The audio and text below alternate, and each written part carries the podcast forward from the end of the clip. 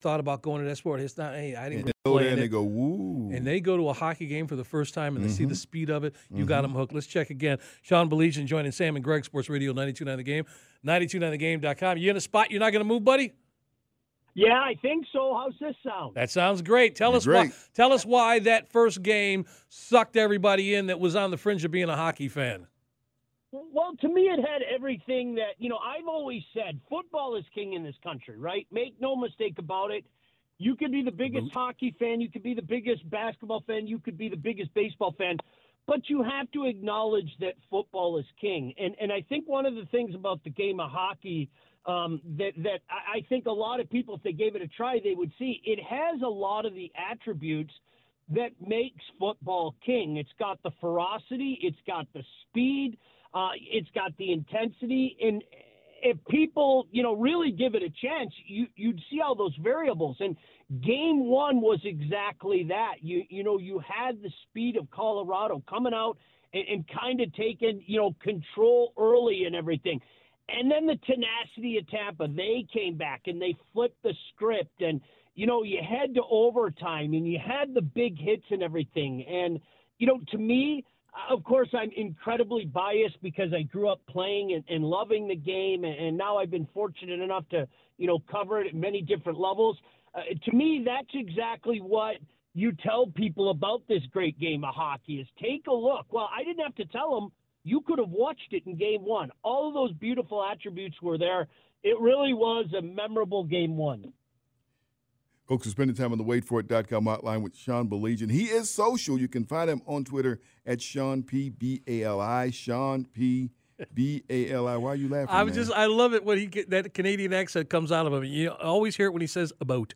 I love that. You don't hear it enough. Go ahead, man. Sorry. Avs up one nothing in this series now. So you know you're going up against what really is a, a dynasty in Tampa. How do you expect them to come out and respond for Game Two tonight? That's one thing that's been a mark about you know their run. They they just bounce back. It's it's incredible. I mean, nothing seems to get them down. I'm looking at goaltender Andre Vasilevskiy. I mean, this guy has been, in my humble opinion, I think a lot of people's opinion, the best goaltender in the game for quite some time now. So he didn't have a really good game one. Now he settled down and gave Tampa the chance to come back in in in that game, and, they eventually did. But I wouldn't be surprised at all if Andre Vasilevskiy uh, wasn't at his Henri best because uh, you know you could tell he was he was a little agitated uh, at, at his start. It was a very un-Vasilevskiy start. But uh, listen, you got to give Colorado credit. I mean, Colorado weathered that storm. Uh, so many times you've seen Tampa come on like that and just leave somebody in their wake. Uh, Colorado weathered the storm, got the early winner in overtime. So that's why you throw all these attributes together, right? Uh, it, so many people feel the same way that I do. This could be an epic series when all is said and done. Sean Baligian joining Sam and Greg Sports Radio 929 The Game, 929thegame.com. My question is kind of hard to ask because it was on the heels of the NBA Finals just ending. We had a storied franchise whose home fan base is well known throughout the league. When you go into Boston Garden, it's going to be different than anywhere else. And as you as you look at this NHL Finals, I'm sort of torn. It's kind of an enigma going on here because I don't know if there's a home ice advantage to a team that's not been in the league that long. I mean, we're not talking about the Canadiens or the Blackhawks or or or, or you know the Bruins, if you will. Tampa Bay has only been here a minute and a half when you think about the history of this league, but yet they're coming off back-to-back wins. So, having said all of that, is there a home ice advantage in this series? Yeah, I'm not so sure about that because you you know you've got a situation where you know you talk about Tampa and they've got the been there done that mentality. To me, they play like a been there done that. We can throw in every variable and we can throw in every measurable, and and this is a team that just kind of marches to the beat of its own drum. Now, I will say this: that the Tampa area has become you know a, a big time rabid hockey base. It it really has a you know, I've had the opportunity to get down there. My brother lives in the Tampa area, and he, he was like, "It is incredible how many hockey fans there are now. It's it's loud down there. There's no doubt about that.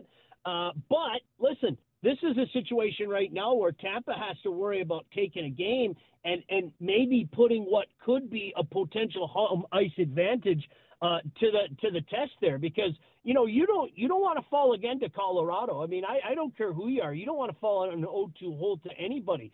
Now give the Lightning credit. They came back from that 2-0 deficit against Rangers in the last round, but I think Colorado's a horse of a different color, and so anything that could help them out, including a home ice advantage, would be huge if you find yourself in that 0-2 hole. Spending time on the waitforit.com with Sean Baligian. We're talking hockey with them. Stanley Cup uh, finals going in. Game two coming up tonight.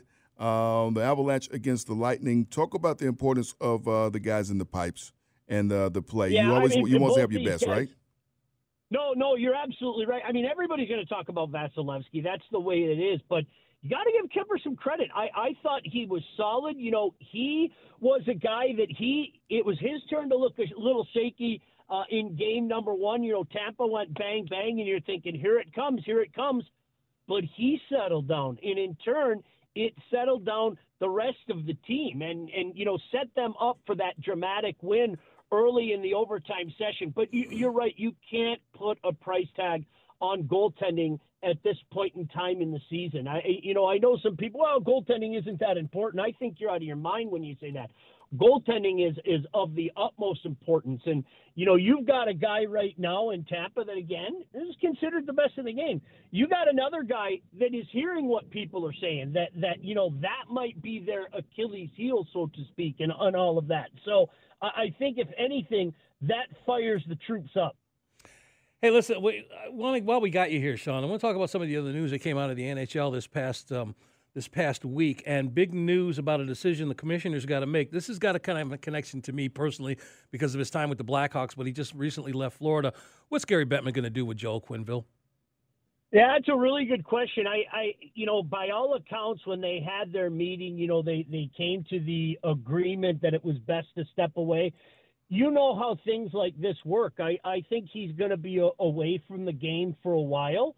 How long is that while? I don't know. Um, will there be an opportunity again for him uh, one day? I'm sure there will be. Uh, the question is, you know, if this takes a year, if this takes two, if this takes three years, is that something that Joel Quenneville might want to do in two or three years? You know, I it, it's odd because you, don't know what the I don't know the amount of time that's right. And, and Gary Bettman made a quote like that. He, he said, "This isn't the right time." And I guess my response to that would be, what mandates and predicates the right time then? My guess is a couple, two, three years, and and maybe they'll have a conversation at that point. But it's boy, it's pretty hard to deny the job that Joel Quenneville has done behind the bench in his tours of duty in the National Hockey League. Yeah, and I know Sam wants to jump on here. And for everybody else who doesn't know what I'm talking about, you need to go just kind of Google the story of what's going on while he was running things with the Chicago Blackhawks. He just left, like I said, the Panthers. He was that head coach, but there was a internal situation going on with the Chicago Blackhawks that went on for years, and you know Quenneville was there, and so he's kind of caught up in that hurricane. Um, but I wanted to get your thoughts on that before we let you go. Yeah, it, I mean it's a terrible tragedy. I mean that's one of those things that that everybody had heard about, but for whatever reason it, it wasn't really investigated. You know, in, in, until a year or two ago, and and then you know what was left in its wake, and rightfully so, they had to deal with it and everything. But um, you know, I think Joel will get a chance again. The question is when, and the question is, you know, at that point in time, might he want to jump back in? I don't know the answer to that. Before we let you go, what's on the menu? Oh, you know what? That's a great question. You know, I, I actually have a, a, a pork butt in my smoker right now, so uh, I'm, I'm going with the pork butt, and I think I'm going to do some sausages up here. So. That's a um, you know Midwesterner talking. That's a Midwesterner talking. And the only thing he's missing is some brats. no, you know what? Uh, it, it, lots of pork on the menu today. I'm having a few friends over to watch the game tonight, and uh, it it should be a dandy. That's for sure. He's bouncing between Canada and Midwestern and about and all that stuff and two treat of boys. He's at bratwurst. Uh, Life in Michigan is pretty good today, right? Yeah, it is a beautiful day, and I, I hope it is down there for you guys, and you enjoy it. All right. Listen, Sean, we'll talk to you next week. Thank you for the updates with the NHL Finals. We'll come back to you, see where we are next week Uh, again, from Hey, you got it. from Happy W. Father's Day, guys. Happy Father's Day to you too. Day. Thanks, WJR in Detroit. The Paul W. Smith Show. That is Sean Baligian. He is called